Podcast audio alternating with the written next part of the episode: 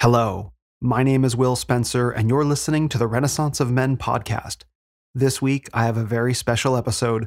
While audio is my pride and joy, you won't want to miss this one on YouTube, where I've made some big investments, because my guest this week is a husband, father, grandfather, author, and leader who's been a blessing to me and many of my friends on our Christian journey, Pastor Doug Wilson.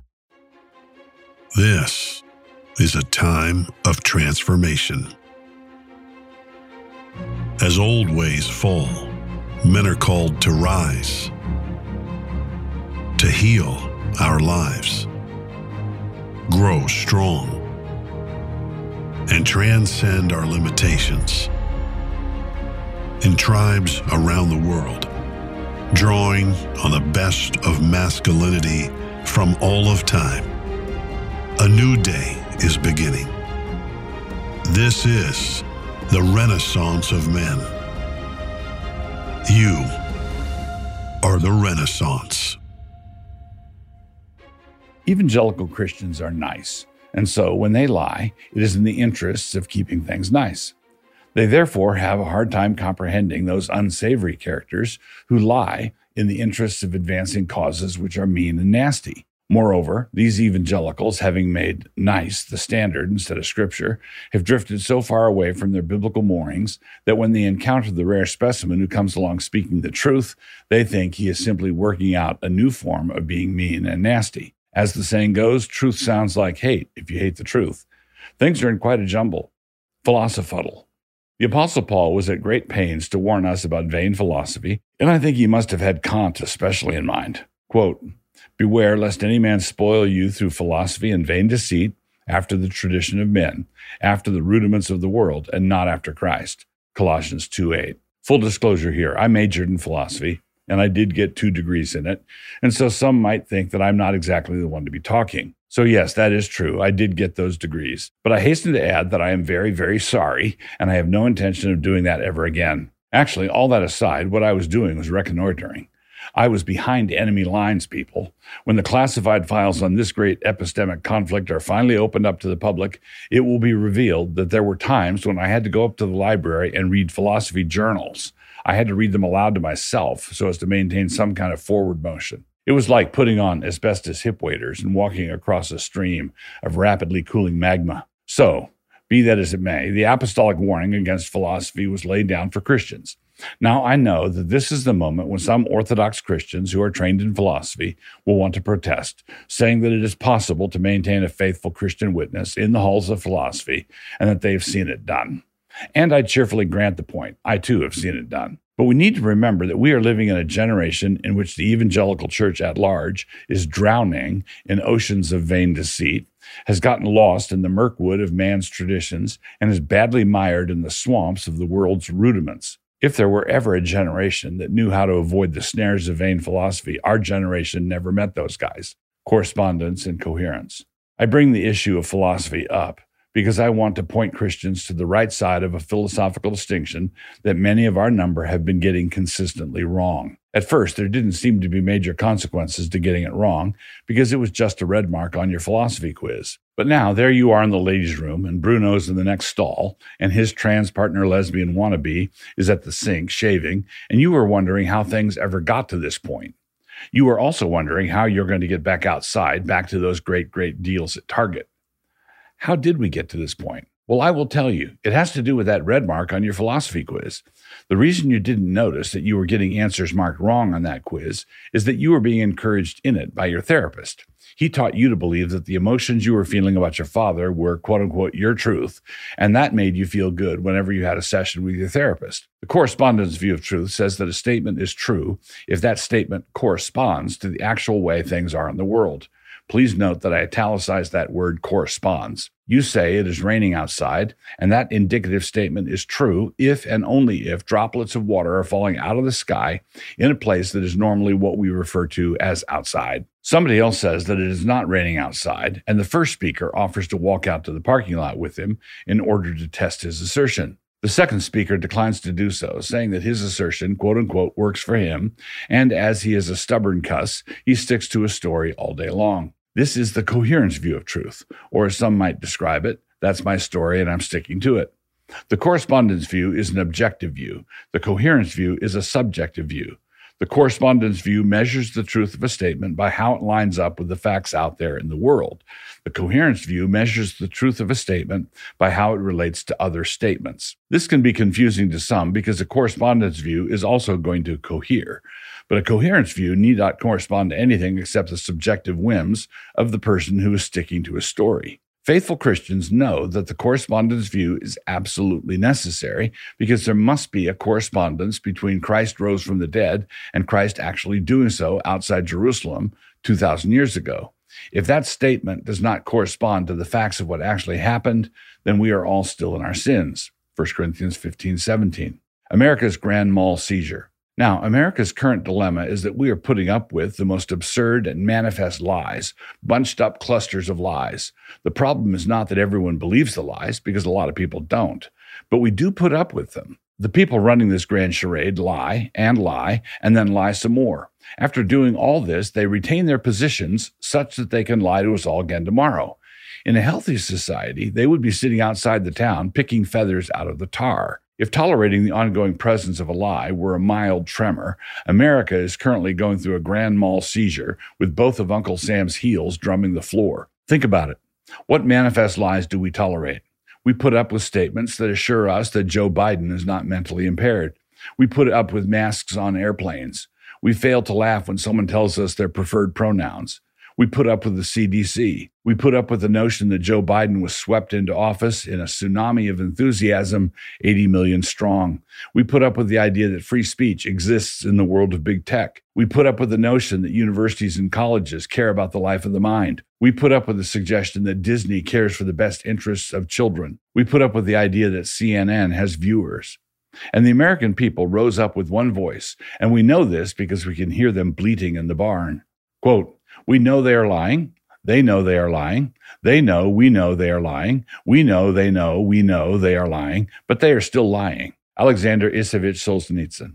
And then there was this gem sent into us by a reader in which I published yesterday. Quote, "Since all genuine problems and matters of critical importance are hidden beneath a thick crust of lies, it is never quite clear when the proverbial last straw will fall or what the straw will be. This, too, is why the regime prosecutes almost as a reflex action preventatively, even the most modest attempts to live within the truth." Václav Havel, The Power of the Powerless. So the one place in our town where I can count on blind acceptance of all the medical lies is the hospital. Sir, I'm afraid that your mask is under your nose. Okay, groomer. It is, of course, a sin to tell lies, but it is also complicity to listen to them. You don't want to be the devil telling lies, but neither should you want to be the sons of the devil listening to them. Quote, "You are of your father the devil, and your will is to do your father's desires. He was a murderer from the beginning and does not stand in the truth because there is no truth in him. When he lies, he speaks out of his own character, for he is a liar and the father of lies." John 8:44, ESV.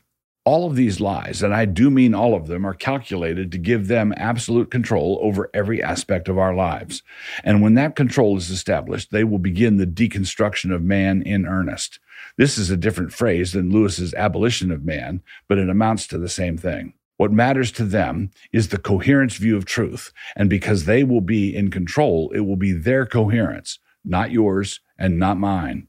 Not God's either, because God's word corresponds to God's world. And their lust to control everything, libido dominandi, is a lust that simply will not stop. Hell's yawning maw is never satisfied, and neither will the lusts of these people be satisfied. You should remember what line we were being fed when Obergefell was handed down. All homosexuals want is the same right to marry that you have. Nothing else will change. Now, if parents in Florida don't want depraved second-grade teachers grooming the kids by explaining the wonders of sexual perversion to them, they are reviled and dismissed as haters. So we went from, "We just want to be suburban married couples like you," to "Hand over your kids" pretty fast. Tell me this, will a society that doesn't know what a woman is be able to tell us what a child is? And if we don't know what a child is, then what is pedophilia actually, when all is said and done? Is not pedophilia an artificial social construct?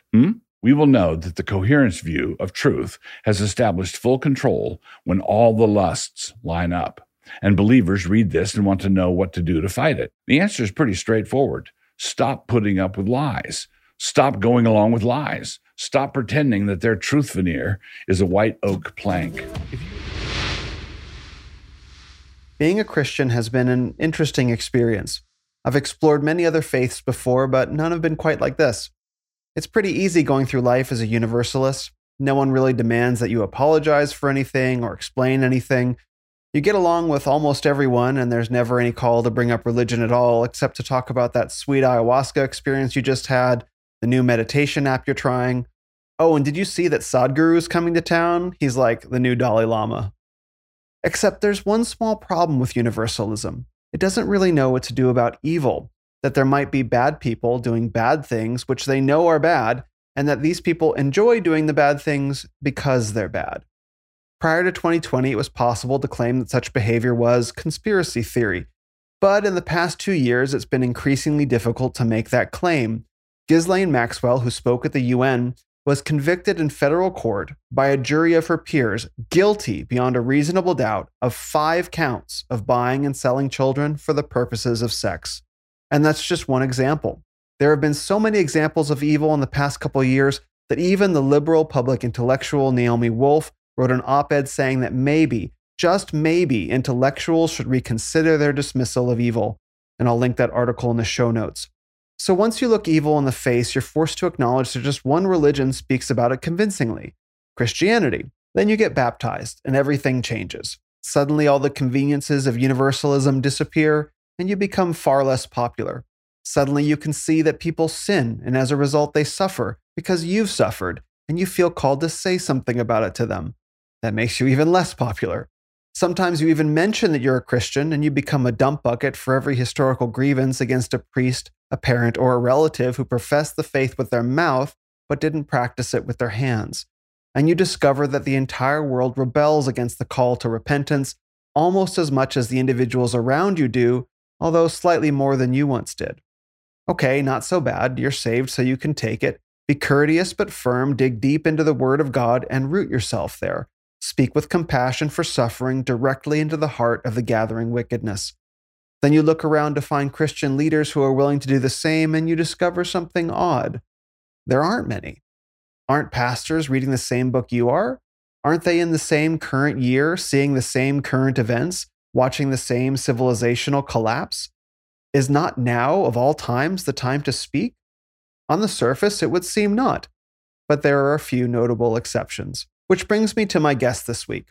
His name is Pastor Doug Wilson, and among his many roles, he's a husband, father, grandfather, author, YouTube star, though he might disagree with me on that one, and the leader of the Christ Kirk Christian community in Moscow, Idaho. He's also a man unafraid to speak the truth in a quiet but firm, compassionate but direct voice, sprinkled with a genuine sense of grandfatherly humor and the occasional dad joke. You'd think that this would make him popular, and it has. My friends and I listen to one video of his per day, calling it our Daily Doug. But at the same time, I've discovered he causes friction within the Christian community, apparently for saying things that we all mutter under our breath or say aloud over cigars and whiskey, but he's much more cheerful about them. And it's that truth speaking, based in timeless biblical principles, that makes him unpopular. Can't we all just get along? Well, no. Are we getting along now? Does getting along mean appeasing those who scream the loudest, giving in to their sense of entitlement, and in the recent words of Dr. Jordan Peterson, give in to their anger at God for the crime of being? No, it doesn't mean that. We get a say. Men get a say. Christians get a say.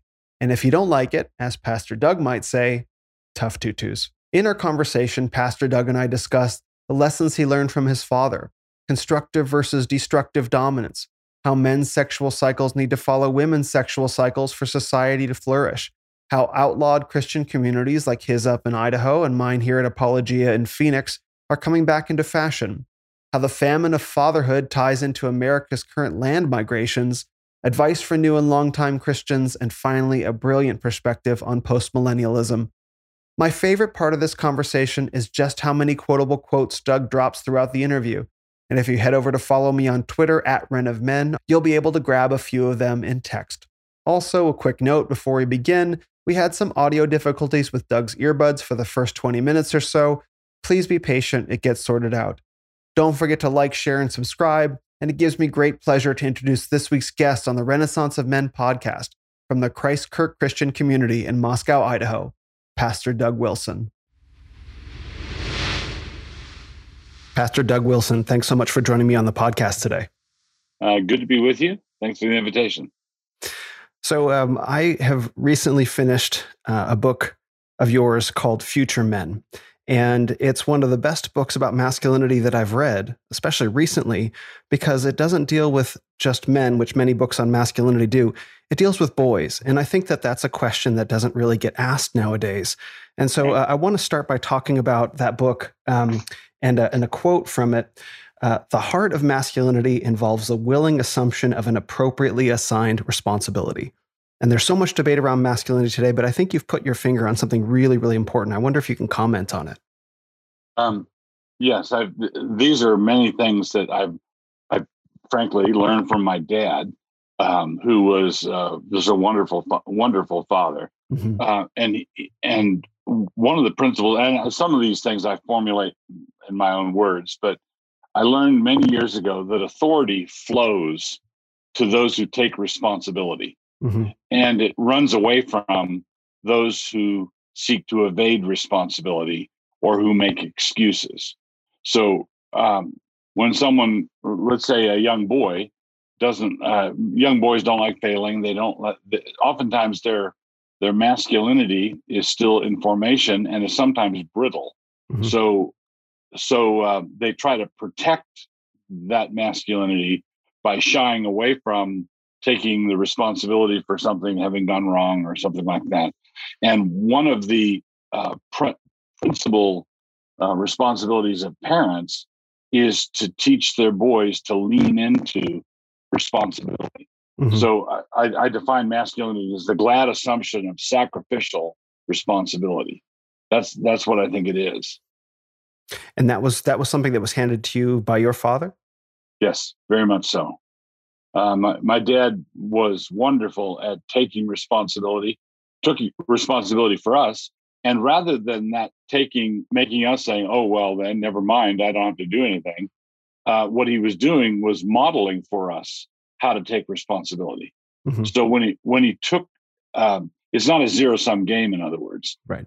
When he took responsibility for us, that taught us to take responsibility for ourselves and then downstream for others. Can you give an example of that just sort of comes to mind of how that showed up? Because I know this is a question that many men are grappling with today. Like, what is masculinity? I was just talking to a friend about this yesterday. Like, is it this set of things? Maybe there's no of course, culture says there is no definition of masculinity. It's all socially constructed. How do you know, is it about being a father? Well, what about men who can't be fathers? But it seems there's something essential about the assumption of responsibility that is universal, that whether you're a father or not, whether you're a boy or a man, it crosses all the different spectrum of life. So maybe you can put a pin on like when this kind of landed for you. Sure. It's not, let me insert something very important here. Let's say a man can't be a father for his wife is infertile or something like that. Right. That doesn't change the definition at all. Yes. Because you can still be an uncle, you can still be an older brother, you can still be an elder in the church. You can step. Fatherhood is broader than mere biological fatherhood. Mm-hmm.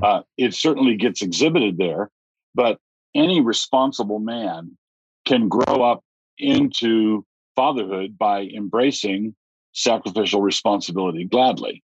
So that really is. Important. Another important caveat at the beginning of this is, and this is probably the hardest thing I have, the hardest thing to communicate that I find around this whole thing, and that is the important distinction between responsibility and guilt or fault. Mm. All right. So oftentimes you're responsible for something and you're guilty, but they're not synonyms. They're not the same thing at all.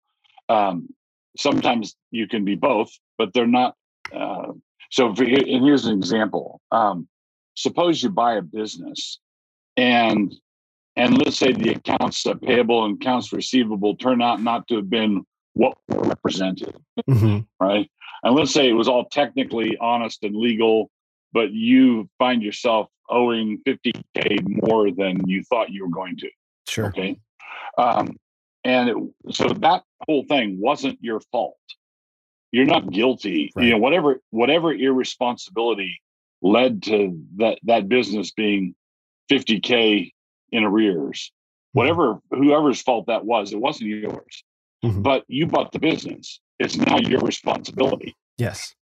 Right.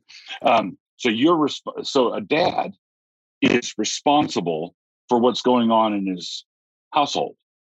And so I learned from my dad. My dad was in Christian ministry, mm-hmm. and he took the requirements of First Timothy 3 and Titus 1 very seriously, which says that if a man doesn't know how to manage his own household, then how's he qualified to manage the church?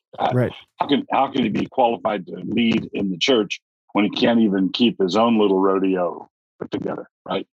And we knew, I'm the oldest of four.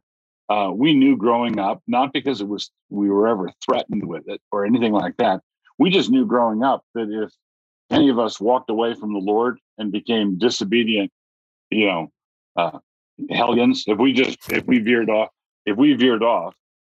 we knew that our dad would step down from the ministry that day. Sure. Not because he was guilty of the sins that we were committing, but he took responsibility. He said, "These are my kids. This is my family," and he never went in for "Don't blame me. I didn't say that," or "Don't blame me." Right? He don't blame me. He hasn't had his nap yet. Yes. So oftentimes we find ourselves making excuses all the time instead of simply taking responsibility. And then the thing that many people, many men in the manosphere who are reacting to some of the follies of feminism, yep, think that when I'm urging men to take responsibility, they think that I'm joining in the chorus of blaming them. Right.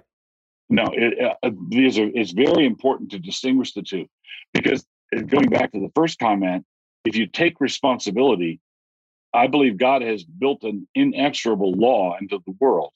If you take responsibility, authority flows in your direction. Mm-hmm. People want to hear what you have to say. I think that's very important. Before we go on, there's a little interference that's coming from your earbuds. You can't hear it, but I can hear it on my end. So maybe the battery's dying or something like that. Is that any better? We'll see. We'll see after the next question. All right.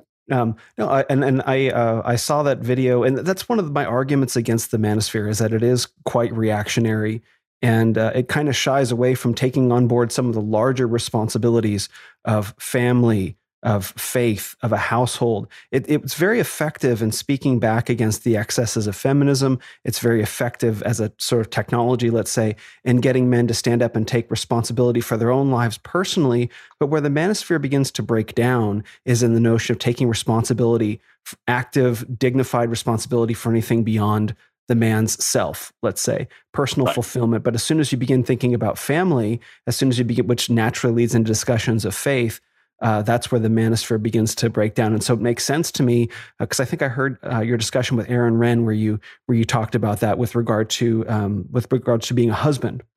Yes. That a husband can be blameless and yet still have to take responsibility for his wife. You have to get your masculinity to be able to travel farther than your man cave. So yes. Right? Yes. So what masculinity actually does is it builds civilizations. Mm-hmm. Okay, that's what it does. And instead of seeing men as sort of an aggrieved special interest group or trying to get status as a new victim group, the whole idea is to get men out of their irresponsibility at the individual level so that they can go build something positive, right, so that they can go do what I think God designed men to do. And as I'm fond of saying, civilizations are built by men with families to feed. Yes. Yes, this is what I've been saying lately. A lot of men, particularly coming up through the manosphere, like movies like Fight Club, for example, or American Psycho. They find that there's something minimally aspirational in there somewhere. And I say, well, Fight Club as a movie is kind of a lie, because the whole thing is like men allowed to express their masculinity in Fight Club will naturally become Project Mayhem. It's like, well, the lie of that movie is that none of these men have children. Right? Mm-hmm. They don't have, it's totally fine to blow up civilization because they don't have anyone that they need to invest in it. And that's the lie that hides at the heart of that film. It's like, well, where are these men's families and kids? They don't have them.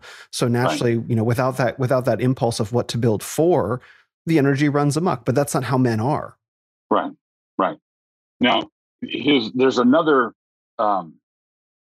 maybe optical illusion in this. And that has, when I said that civilizations are built by men with families to feed, that presupposes that the masculine energy is harnessed, which is different than saying the masculine energy is locked up in a cage or exiled or put into, put in prison somehow. Mm-hmm. And the harnessing of masculine energy, has to do, functions in this way. I believe that there's no way that you can pass a law that will make masculinity not dominant. Right. Men will be dominant. Yes. And the only choice you have with your laws or your customs is whether that dominance is going to be destructive or constructive. Mm-hmm. Okay. Yes. You can, let's say in first grade, take a first grade classroom where on average, the girls are 9 months developmentally ahead of the boys, right? Sure. They can make those letters on the piece of paper with the bark still in it. They can make their letters perfectly. And the boys and the girls can dominate the classroom within the rules, within the academic parameters. Yes. And so the boys dominate the classroom by sitting in the back row and shooting spitballs and tipping chairs over. Right. Their dominance, their insistence on being the center, is going to take on a destructive form. Mm-hmm. Okay. So you're now what happens to a society where you, in effect, outlaw masculine constructive dominance? Mm-hmm. You say whenever it happens, it's an evidence of bigotry or prejudice or suppression of women or, whatever. If you outlaw constructive dominance, all you're going to do is mandate destructive dominance. Right. And the destructive dominance will either be overtly destructive, like in criminal activity, antisocial activity, gang warfare, that sort of thing. Or it will be the destructive dominance of men simply going on strike, where they check out, right. They eat pizza in mom's basement. They go in for video games, and then all of a sudden, the civilization that somebody needs to be building isn't being built, isn't happening. That's right. Now, in order for this, how do you get out of this situation where men are either on strike or in destructive rebellion? Mm-hmm. Well, there's a difference between the male sexual cycle and the female sexual cycle. The male, and I'm talking about the way God made the world. Yeah. I'm not talking about the current dogmas that you're going to get at the university, but the way God actually made the way God made the world. The man's sexual cycle runs from arousal to climax. The woman's sexual cycle runs from arousal to when the kid graduates from college. Okay. Yes. Okay. Okay. For her, sex involves mortgages and a lawn to mow and curtains and a white picket fence and all, it involves a lot. For the man, it's simply almost an incidental side activity, right? Because a man could be the father to 100 children that he never meets. A woman cannot be a mother to 100 children she never meets. Mm-hmm. Mm-hmm. Right? This goes back to how God made the world. So what happens is, in order for civilization to function, the man's sexual cycle has to be in some way subordinated to the woman's sexual cycle without robbing him of his masculinity. Mm-hmm. Okay? Yeah, yeah. Right? If it goes the other way, if the woman's sexual cycle is subordinated to the male's cycle, what you get is all the civilization building power of a motorcycle gang, or right. with some women riding along with it, or a boatload of Vikings, right? Mm-hmm. Yeah.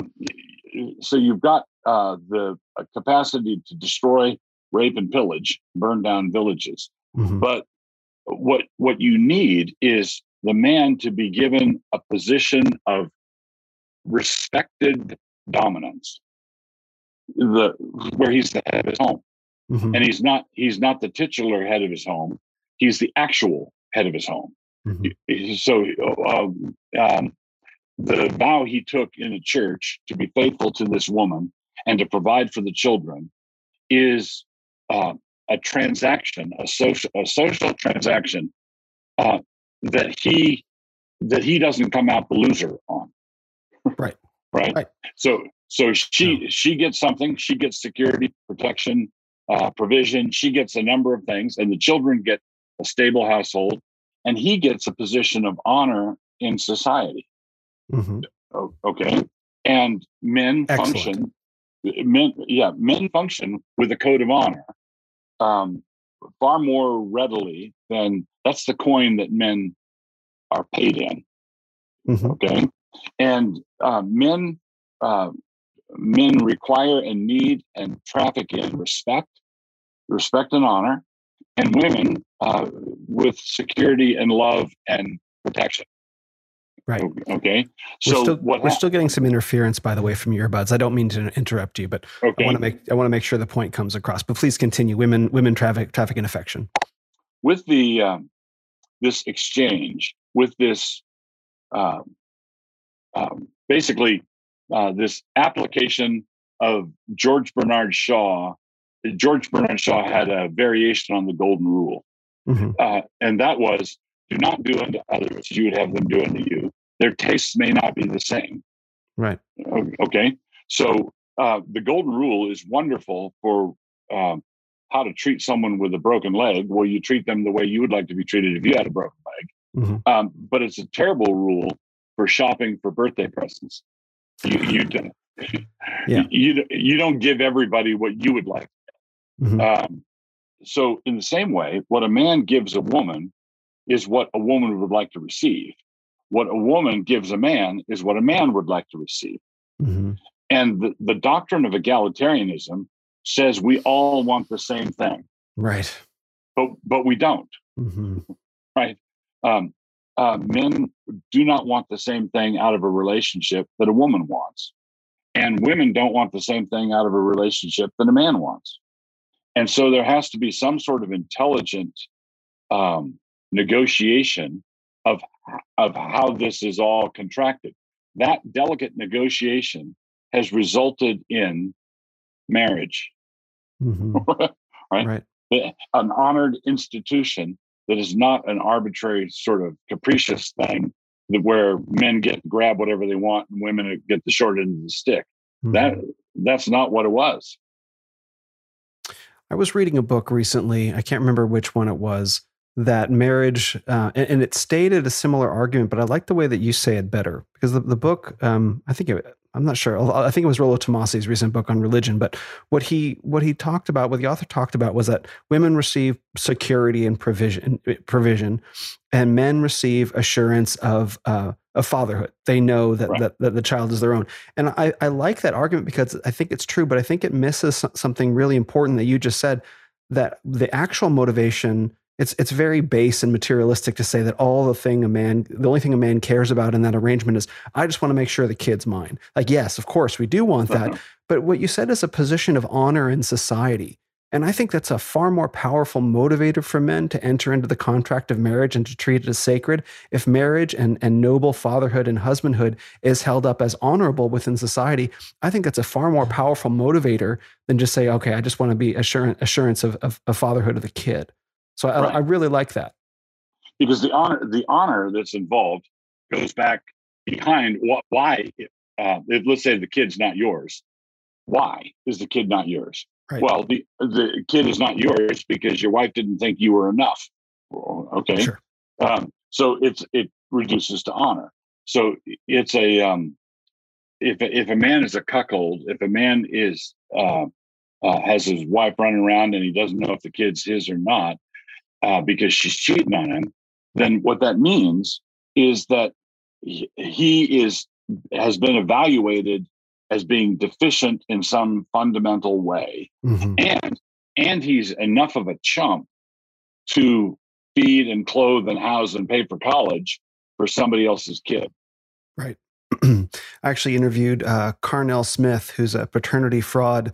He's a consultant, he's not an attorney, and paternity fraud is a much bigger problem than I was aware of. And there are even laws. I think there's a law in France that a father can't request a DNA test of his own child without the mother's approval, which is a frightening thing to think about, to think how far we've sort of fallen as a society where it's like, oh, we're just permitting this kind of dishonorable behavior to go on because we don't really respect marriage as an institution anymore. Just, it's culturally in the air. It's kind of out there like, whatever, we kind of throw it away, but it's the building block of so much.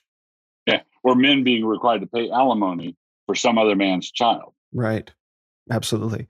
Well, how do we begin getting back to a place? Let's take it two directions then. So how do we begin getting back to a place of honoring marriage in society? And then what does Christianity have to do with making that possible? Because I'm wondering, is it possible to even do that without Christianity? I would say no, but maybe there is some way and we can mine that gap between the two things. Yeah, I think it is possible to do. I don't think it's possible to do well, right? So I think you can do it in a way that's functional, like in Confucian societies and in Hindu societies and Muslim societies. You do have something that's recognizably marriage, right? Marriage is not unique to Christian civilizations. So it is something that is a common grace institution. But at the same time, I think that there's a difference between the Christian view of marriage and some of these other view of marriages, where you have, I think, the possibility of achieving a really delicate balance that grants the man the headship of the home and does so in a way that honors women and protects them, doesn't just protect them physically or protect them sexually, but also protects their dignity and honor. So I believe that Christian civilizations and the Christian understanding of marriage is the high point. I don't think we've done better in human history. I don't think we've done better than Christian monogamous understanding of marriage. I think that that's the best we can do. So now that it's starting to erode, the previous Christian consensus.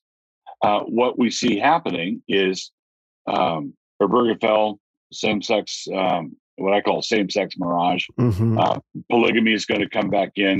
Home is where family is defined as where you hang your hat, and whatever arrangement you might want to cook up, let's just call that a family, or let's just call that marriage. And I think what we're going to see is the disintegration of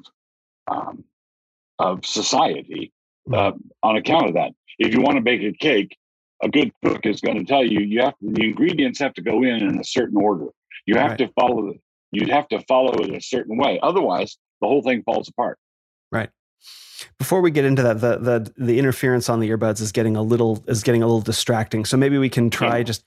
How's that? Oh, that's so much better. Okay. He says it's so much better. Okay. Good. Okay. Ah, thank you so much for that. You're welcome. Okay, so let's talk about honoring women then, because that was one of the moving passages that when we teach men that they don't need to honor women, guess what happens? Men dishonor women, and they start using women as objects. And we have cultural sanction for this. And it's like, we lead to all the ills that we're observing all the time because we decided to wreck the gender roles. Right. Yeah. And it's gotten the I think any kind of common sense Christian could have told you this is going to go poorly. This is not going to be good. But it's gotten to perverse and demented levels, right? Where, you know, an example would be slut walks, for example, where a woman behaves like a slut and a tramp and tries to pretend that that is somehow empowering, right? How? On what planet? You're not respecting yourself at all. Men have used women sexually. They've been prostitutes forever. It's called the oldest profession for a reason. And men have known for millennia what they think of hookers, which is not very much. Right. Right. Right. Yeah. And so, occasionally you will have some courtesan who is the consort of princes and kings, who is influential and empowering. And that one person out of a million, you could argue on a physical level is empowered, but that's simply not the way the life goes for women generally. If you want women to be sexual beings and to be respected and honored, you have to have something like matrimony. You have to have the concept of a lady. And that's what Christendom succeeded in producing. Do you think that Christendom is still successful in producing men and women of this sort? Because this is the question that my friends get into, is that we come to Christianity and we find the answers that we're looking for. We're like, well, where are the answers? Where are the answers within the church body now? And I think that's a big question that many men are grappling with. How do we bring these values back in an arena that's supposed to have them? So let me answer the question that way. I would say, yes, very much. These virtues are still functional and operative in outlawed enclaves. Yeah, I suppose, yes. Okay. So I live in a Christian community where these things are honored and respected and practiced and pursued by men and women both. That with thousands of people functioning in this Christian community. And I know of other Christian communities around the nation where the same thing is true. But the other thing that is true about it is that the leaders and pastors and forces behind these sort of enclaves are not allowed anywhere near the microphone as a way of representing evangelicals. So in the post-war, post-World War II rise of the evangelical movement, immediately after the Second World War, evangelicals were basically fundamentalists with the smiley face, fundamentalists who were nice. Yeah. And the fundamentalists were a little more combative, and I would say saw what was coming, actually. A little more clearly. Yeah. So among evangelicals, there was always this view that if we just are winsome, if we're just winsome, then the people who are running the secular operation, this secular society, are going to be attracted to what we are doing. And what actually wound up happening is they were able to subvert what we were doing. So, the evangelical conference circuit, the leadership, what I think Carl Truman called Big Eva, that consortium of evangelical power brokers and gatekeepers and whatnot have been very successful in keeping representatives of the older traditional Christian sexual ethic away from the microphone, or to tar it with, they're a bunch of patriarchal, prudes. Yeah, patriarchal bigots. So I'm new to the faith. I was baptized in September of 2020. So I'm figuring all this out, like looking into this into the history, and I wasn't aware that there were these communities where it's actually being practiced, but that it's not allowed to surface. So you're sort of on this sort of vanguard leading edge of like, no, we're going to start actually talking about it out there in the world, along with many others, and sort of instead of just keeping it hidden away. Right. And so we've for some decades now, we've had our own publications and done our try to promote what we're doing, but we have been under a very deliberate embargo. I'll put it that way. So what we have been saying, what we've been trying to articulate, has been very clearly trying to get these guys out of the, don't quote them, don't retweet them, don't reference them. These people must not be named.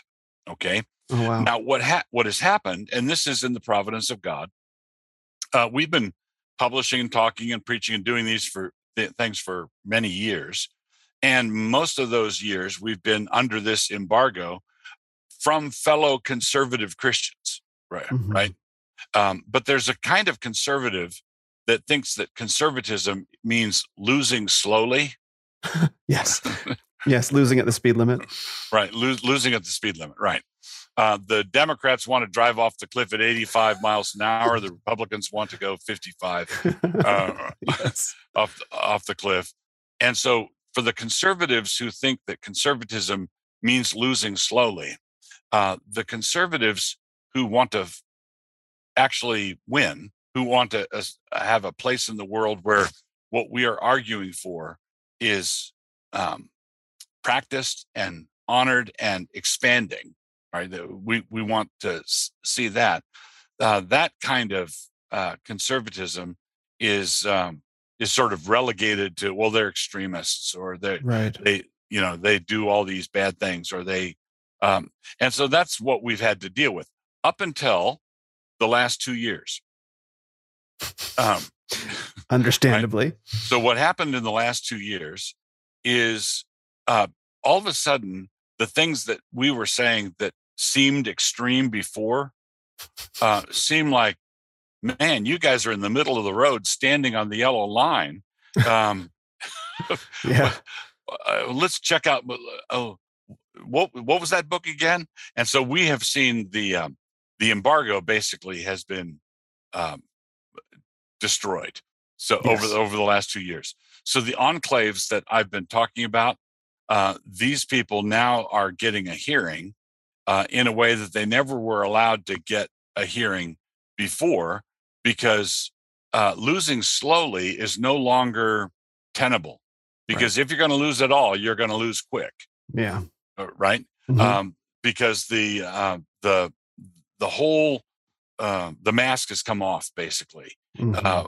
And the secular society has no room for free speech, no room for religious liberty, no room for personal convictions, and they're shooting the moon. They're going for all of it. Yeah. And so anybody who says, "Hey, listen," like Hezekiah, peace and safety in my time, people are starting to realize if you surrender at all, if you agree to go slowly, it's not going to be slow. Mm-hmm. You've got to put up a fight, and people are turning to those people who have been fighting, who have demonstrated that they know how to fight.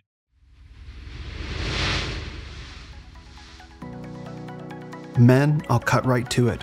There's probably something missing from your life, and I bet you don't even know. And that is a mission or purpose.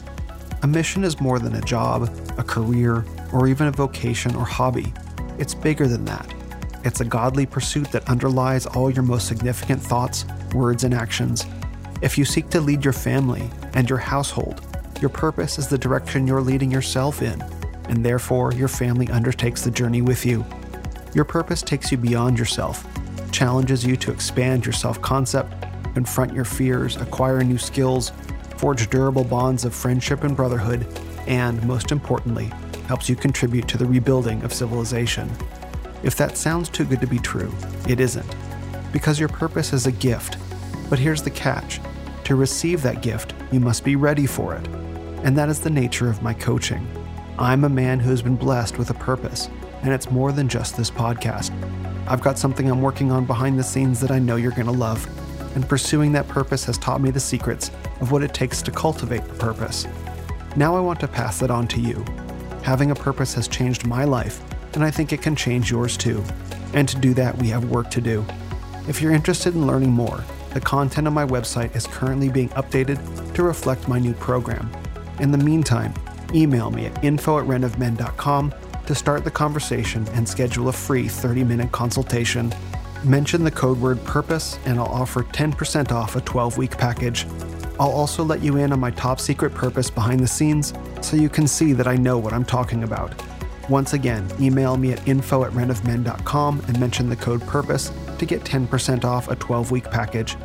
I started the Renaissance of Men to help men become the best versions of themselves through self-knowledge. If that sounds like you or the version of yourself you want to be, email me and let's get started.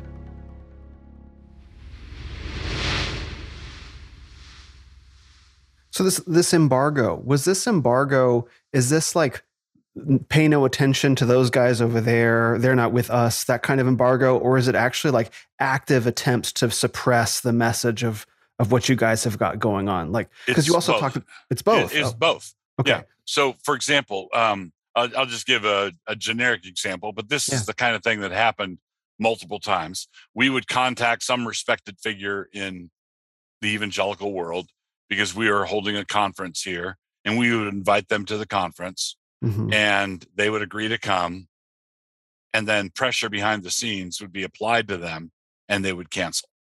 Wow. Okay. And it's not a matter of us guessing that a pressure was applied. We know that pressure was applied. And, I'll say the way we know, this is the category of how we know some of these things. Some of it was technology. Some of it was second or third tier people in these organizations mm-hmm. who were fans of what we were doing, who liked what we were putting out, but who couldn't say so, mm-hmm. right? And yes. And knew why they couldn't say so. And sometimes it would get back to us, what the chatter behind the scenes was. Mm-hmm. So basically, this embargo was deliberate and conscious. Let's just try to steer clear of those guys. That's on the one hand, or let's try to shut them down whenever they try to do something. And so now now it's kind of two things. It's like they've kind of let you out of the embargo a little bit. And also there's the democratizing tools of technology like YouTube and, the Canon Plus app and stuff where you can put the message out directly to people. And they've also lifted the embargo a little bit.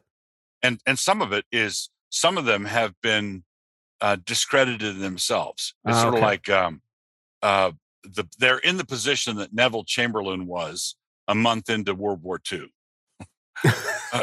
Yes. Okay. Yeah. Okay. All of a sudden, he was a respected voice in the years prior to the war. Yeah. But all of a sudden, the events overtook him and discredited everything. Mm-hmm. And so, I think we're in that position now with some of the respected voices 5 years ago not getting the traction that they used to get because nothing is unfolded according to the plan.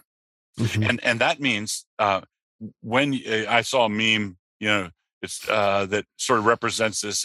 It's starting to look as though you should ask whether your current boyfriend is dystopic warlord material. Yes. Right. In other words, the things that used to be valued are not of value anymore. Mm-hmm.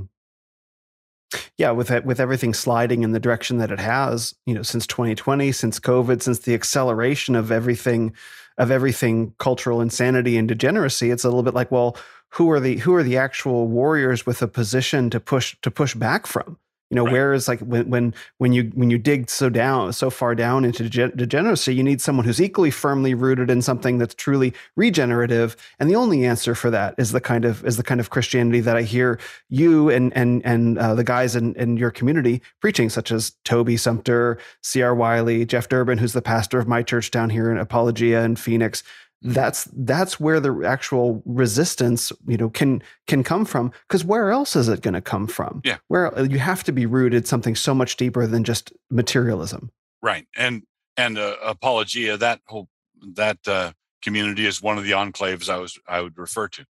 Oh, great. Okay. Well, I just had my membership interview yesterday. So, or no, 2 days ago. Yeah, I'm in it. Okay, cool. So I didn't even realize. So, okay. So this is really important because this is a trend that I'm observing, particularly within the men's space, as men are beginning to find their way to Christianity from all these different avenues, particularly the New Age kind of universalist, pluralist world.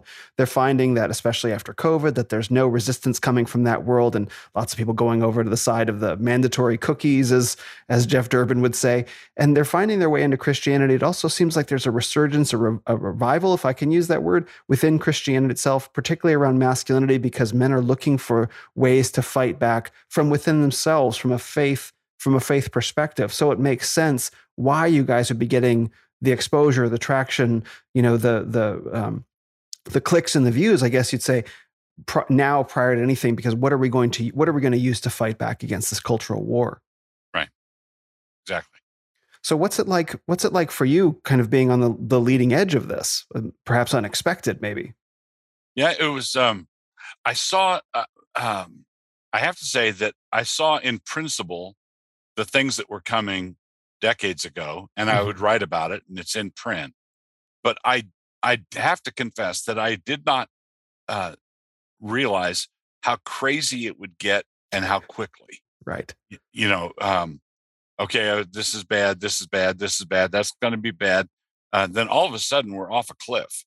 And I would say things like in the past, if this keeps up, we're going to go off a cliff. I would say things like that. But seeing that you're going to go off a cliff and going off a cliff are two different experiences. Right? That's awesome. Yes. Right.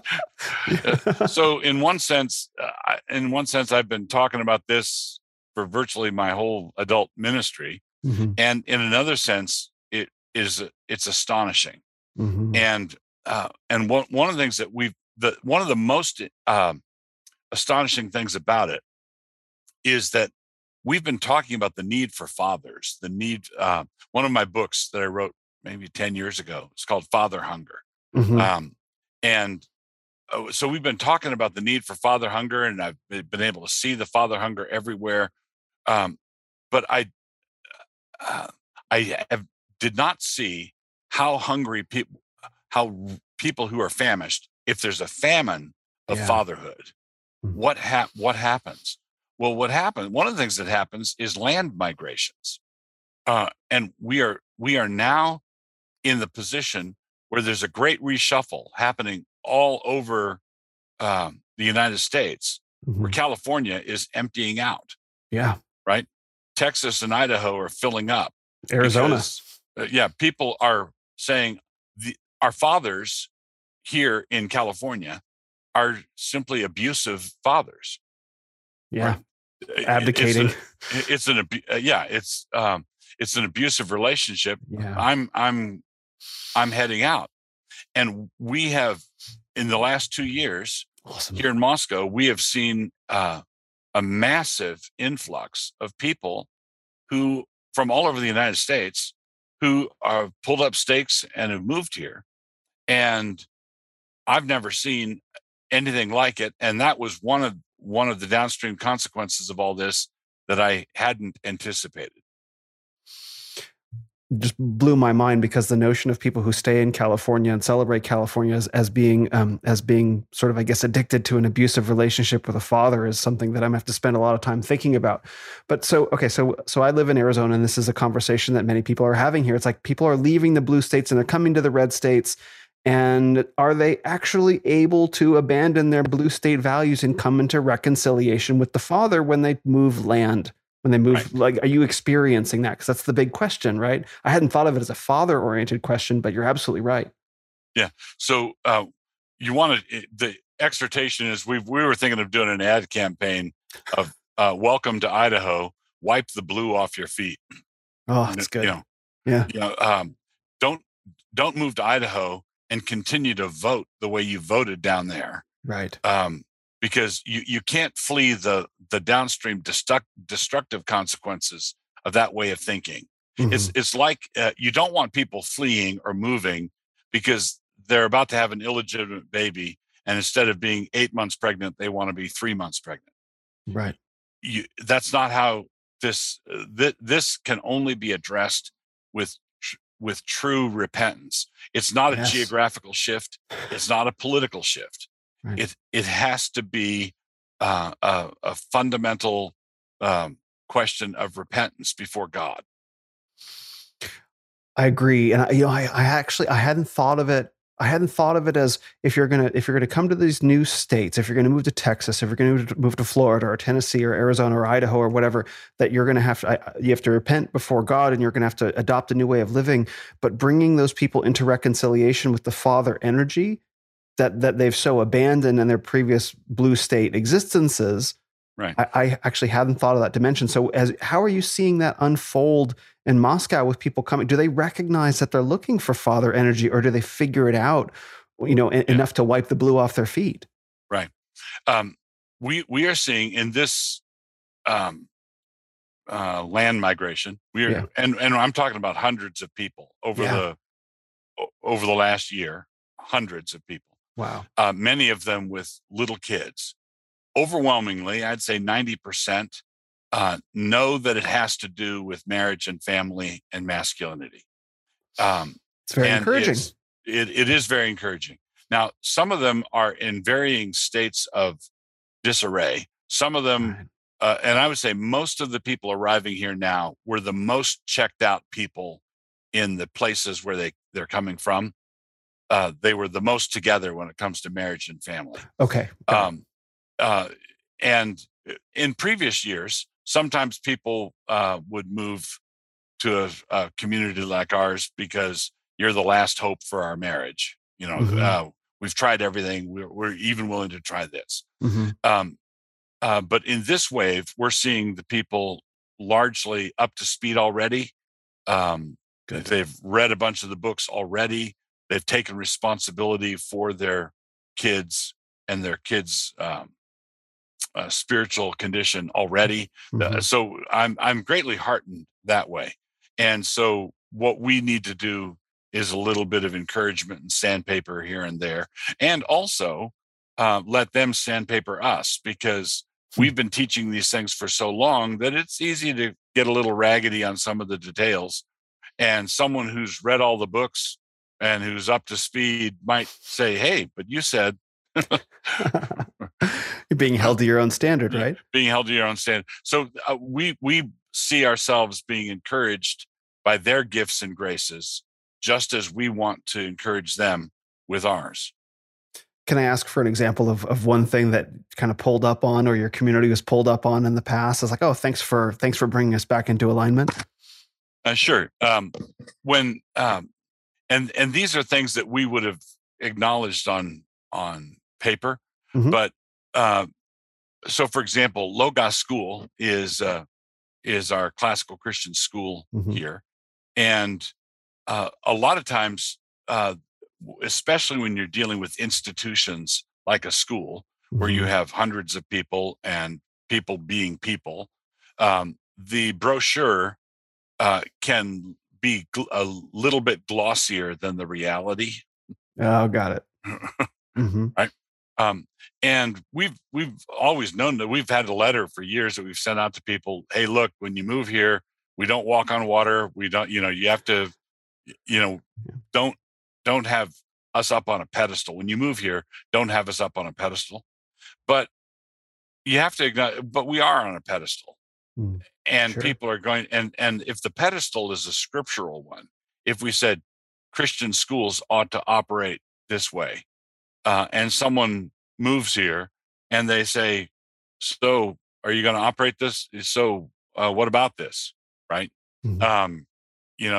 Parent-teacher community. I'm just giving you samples of the sort of thing. It could be parent-teacher communication, or the school serving in loco parentis, in the place of the parents, not as a substitute for the parents, but mm-hmm. that kind of thing.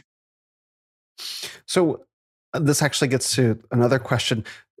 Tell me a bit about what it looks like, up in Moscow. I know you've got the Christ Kirk, and it sounds like there's actually a lot more going on there than would be evident from an outsider just kind of watching what's happening on YouTube. I know you've got the ministry. It sounds like you've got a school. What other things do you have going on up there? Because you say enclave, and I think that means more than just a community. It sounds like it means something much more supporting of different aspects of life. Yeah, I said enclave, not compound. Thank you for that clarification. Yes. There's no concertina wire. Vital distinctions. So just to contextualize it, we're up in the panhandle of Idaho, mm-hmm. and it's a really beautiful country up here. Yeah. And Moscow is a town of about probably 20 to 25,000 people. There's a university here. University of Idaho's here. Washington mm-hmm. State University is 8 miles away in the state of Washington, right across the border in Pullman, Washington. So it's mm-hmm. two small towns with two major universities in them. So that's the setting. And as college towns, American college towns, the default drive would be fairly liberal. So right. Moscow has for many years was what you might describe as a blue dot in a very red state. Oh, wow. Okay. And what's happened as a result of the growth of the Christian community here is the blue dot has, Moscow is turning purple, but in a way that goes the direction opposite that most things turn purple. Most things turning purple are red states becoming blue. Yeah. Like Houston becoming purple, yeah. that kind of thing. But this is turning purple the other way, and it's because of the growth of the Christian community. So we have in this town of 25,000 people, we have three churches, three Reformed churches that have been established here. Logos School has got 600. Next year there'll be over 600 students at a private Christian school, and in a town our size, that is sort of staggering. Yeah. We've got a few other schools, homeschool co-op, a special needs Christian school that's in our community. Logos Online is an online system of instruction. So we calculated within the last year, approximately 35% of the school-aged children in Moscow are receiving a private Christian education. That's amazing. Okay, so that's education. There's also a college here, New St. Andrews College, which we founded, has a couple hundred students in it, including a graduate school. We have Canon Press, and another publishing house, Roman Roads. Canon Press is going great guns with the Canon Plus app, and there's a torrent of material that's being produced by them. ACCS is the Association of Classical Christian Schools that started here in Moscow with Logos School, but that's now a national association with hundreds of Christian schools around the country. So it's quite an ecosystem, a college, lower education, K through 12 education, multiple churches, publishing houses, and then there's an entrepreneurial vibe among the Christians, mm-hmm. where many of them are starting businesses, whether software or restaurants or that sort of thing. There's a lot of energy that way. That's incredible. That's way more than I would have expected. And one of the things I've been saying is that if we want to fight against institutions, we're going to need to build institutions, because the likelihood of reclaiming the institutions is quite low. So we can build our own institutions to push back and serve people's needs That's where the fight really is. And it sounds like in your community, you're fighting institutionally. Right. We are. We're building an alternative parallel economy but we're not doing it like the Amish, where we have seceded from the dominant economy, but we have distinguished ourselves enough so that we can continue to exercise common sense legally. Mm-hmm. So I want to ask a quick question about your book, Rules for Reformers, because is this kind of, some of this practices grow out of that book? Yes, or the book was sort of a codification or explanation of why we did some of the things we did the way we did them. Mm-hmm. So a number of years ago, Saul Alinsky wrote his book, Rules for Radicals, and Alinsky had a huge impact on our country through Hillary Clinton, through Obama, and so what I did is I wrote a Christian version of Rules for Radicals, which is Rules for Reformers. We don't believe in quick fix. We don't believe in quick fixes. That's what distinguishes a Christian laborer from a revolutionary. Revolutionaries are impatient. And they want it now, and reformers are patient. The Catholic historian Christopher Dawson said that the Christian church lives in the light of eternity and can afford to be patient. Mm-hmm. And so we want to be reformers. We want to leave the place better than we found it, but we don't expect any magic to happen. Mm-hmm. It's going to take some time. It's like yeast working through the loaf. Yes, I mean that's the whole idea. It's like we've got a battle for eternity. So I want to be respectful of your time. I know that you've got many things coming up, but just one more quick. It's really two questions in one. So for the existing Christians who are listening to this, what can they do to further their faith in alongside fighting the cultural war? And for men who are new to the faith, like myself, what can we do to participate in this as well? Because there are a couple different listeners here. Okay. So if you have, I'll say this generally to Christians everywhere who what can I do? Mm-hmm. The great P.J. O'Rourke, who just passed away a few weeks ago, once said, everybody wants to save the world, but nobody wants to help mom with the dishes. Right. Our duties are in front of us. Our neighbor is in front of us. Mm-hmm. I should resolve before God to live like a Christian today, this morning, in the things that God assigns to me this morning. The person who took my parking spot, the person who's too slow in the checkout line ahead of me, my kids who are sick again, whatever it is, my duties are in front of me. And if I embrace my duties, I take on responsibility gladly. That if you're a man, that's masculinity. You're taking it on gladly, and I think the authority to do more then flows to you. Mm-hmm. Okay, so. That'd be the thing I would tell everybody is don't get distracted. Think cosmic. If I could borrow a phrase and alter it from the progressives, I would say think cosmically, act locally. Okay. Yes. Okay. Yeah. Think Jesus is Lord. He's at the right hand of God the Father. He is bringing all things into subjection to him. Act locally. Help mom with the dishes. So that's what I would say.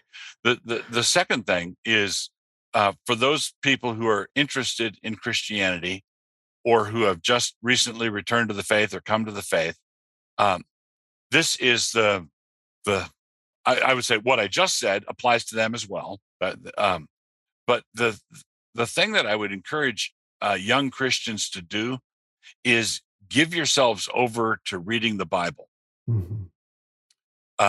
And the reason for that is you're sort of in the privileged position of being fresh off the boat. You just got here, and you said, I just emigrated to America from Lithuania, and what do I do? and someone gives him a copy of the Constitution and says, read this.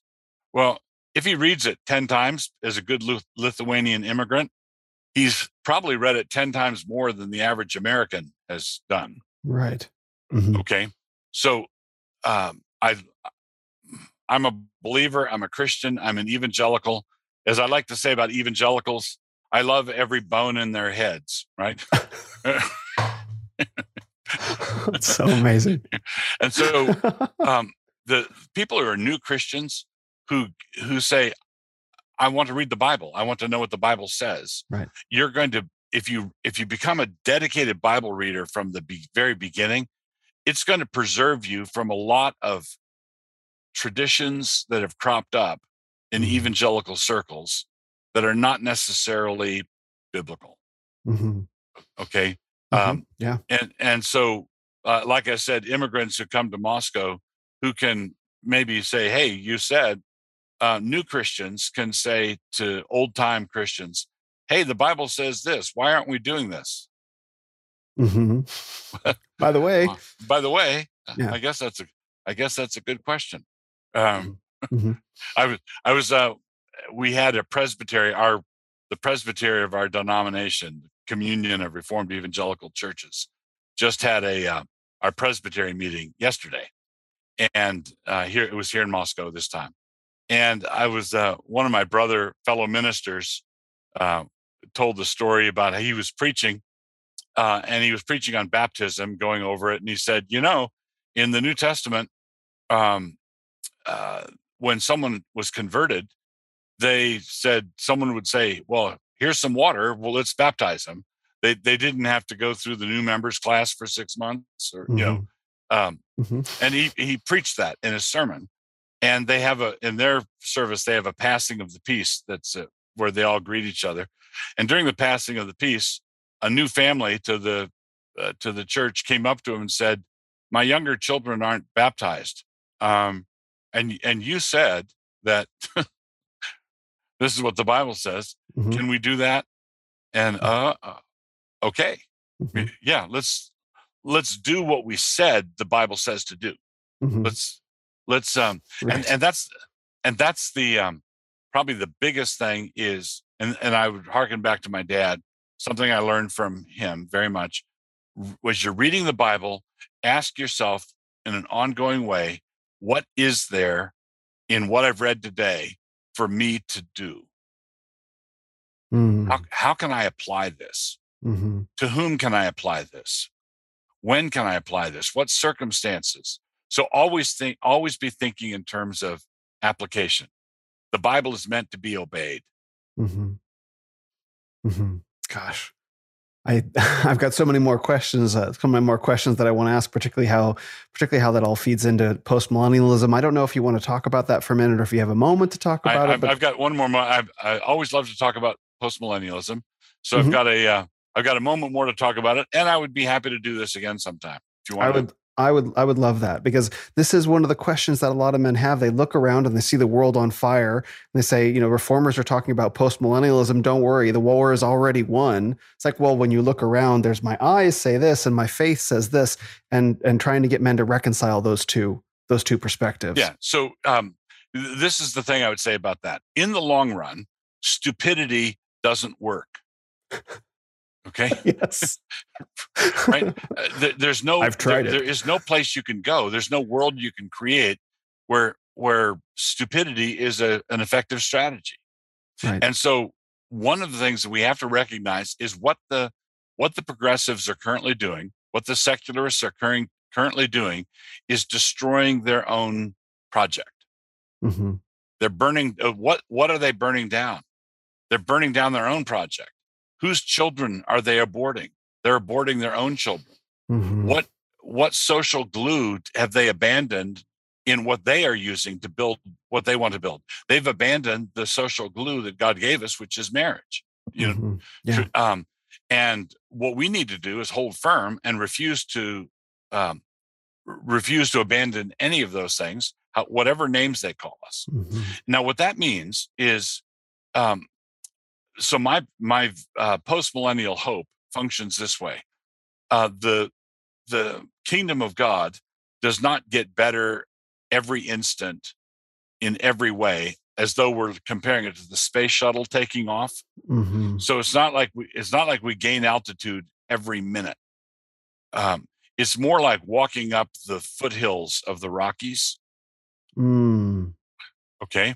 Now, mm-hmm. if I keep walking west, if I'm in Nebraska and I'm walking west toward Colorado, and I start walking up the foothills, as long as I'm walking west, I'm going to be going up.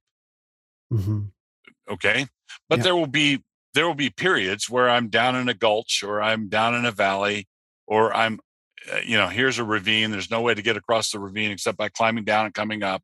But if I keep steady on, I'm going to be at the Continental Divide mm-hmm. at some point. Right. All right. So the way to evaluate postmillennialism is if you look at it in terms of 5-year increments, Christian history will be grossly misleading mm-hmm. because sometimes you're in the ravine, sometimes you're on a little hill, sometimes, mm-hmm. right? But keep going west. Mm-hmm. And so what you have to do is look at it in 500-year increments. Mm-hmm. Okay. Mm-hmm. Would I rather be alive today or in 1500? Would I rather be alive in 1500 or in 1000? Mm-hmm. Would I rather be alive in 1000 or 500? And with that in view, I think you can see, go back to Dawson's comment, we live in the light of eternity and can afford to be patient. And we're not discouraged by this particular secularist revolt that we're going through. The sexual revolution that we're enduring right now mm-hmm. is a short-term abortive rebellion that will fail. Mm. I agree. Thank you for that. Thank you for that word, because I agree very much. So where can men go to find out more about you and what you do that you haven't already listed? So you got the Canon Plus app, you got Apologia. Okay. So if the clearinghouse, the place to go would be my blog, which is the address is dougwills.com. Mm-hmm. And the name of it is Blog and May Blog. So if you go to Blog and May Blog, basically everything I'm involved in is there's a link, there's a way to get to everything else that I'm involved in off the front page there.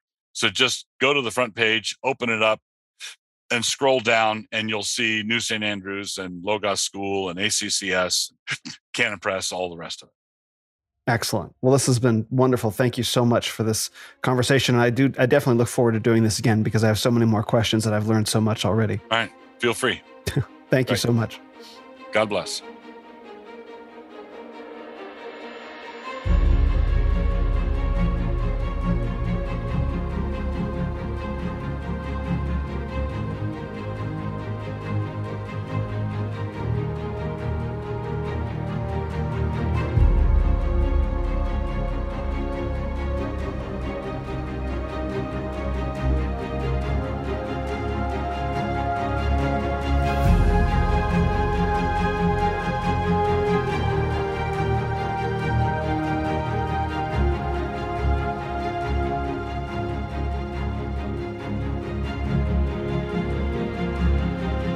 Thanks for listening to this episode of the Renaissance of Men podcast.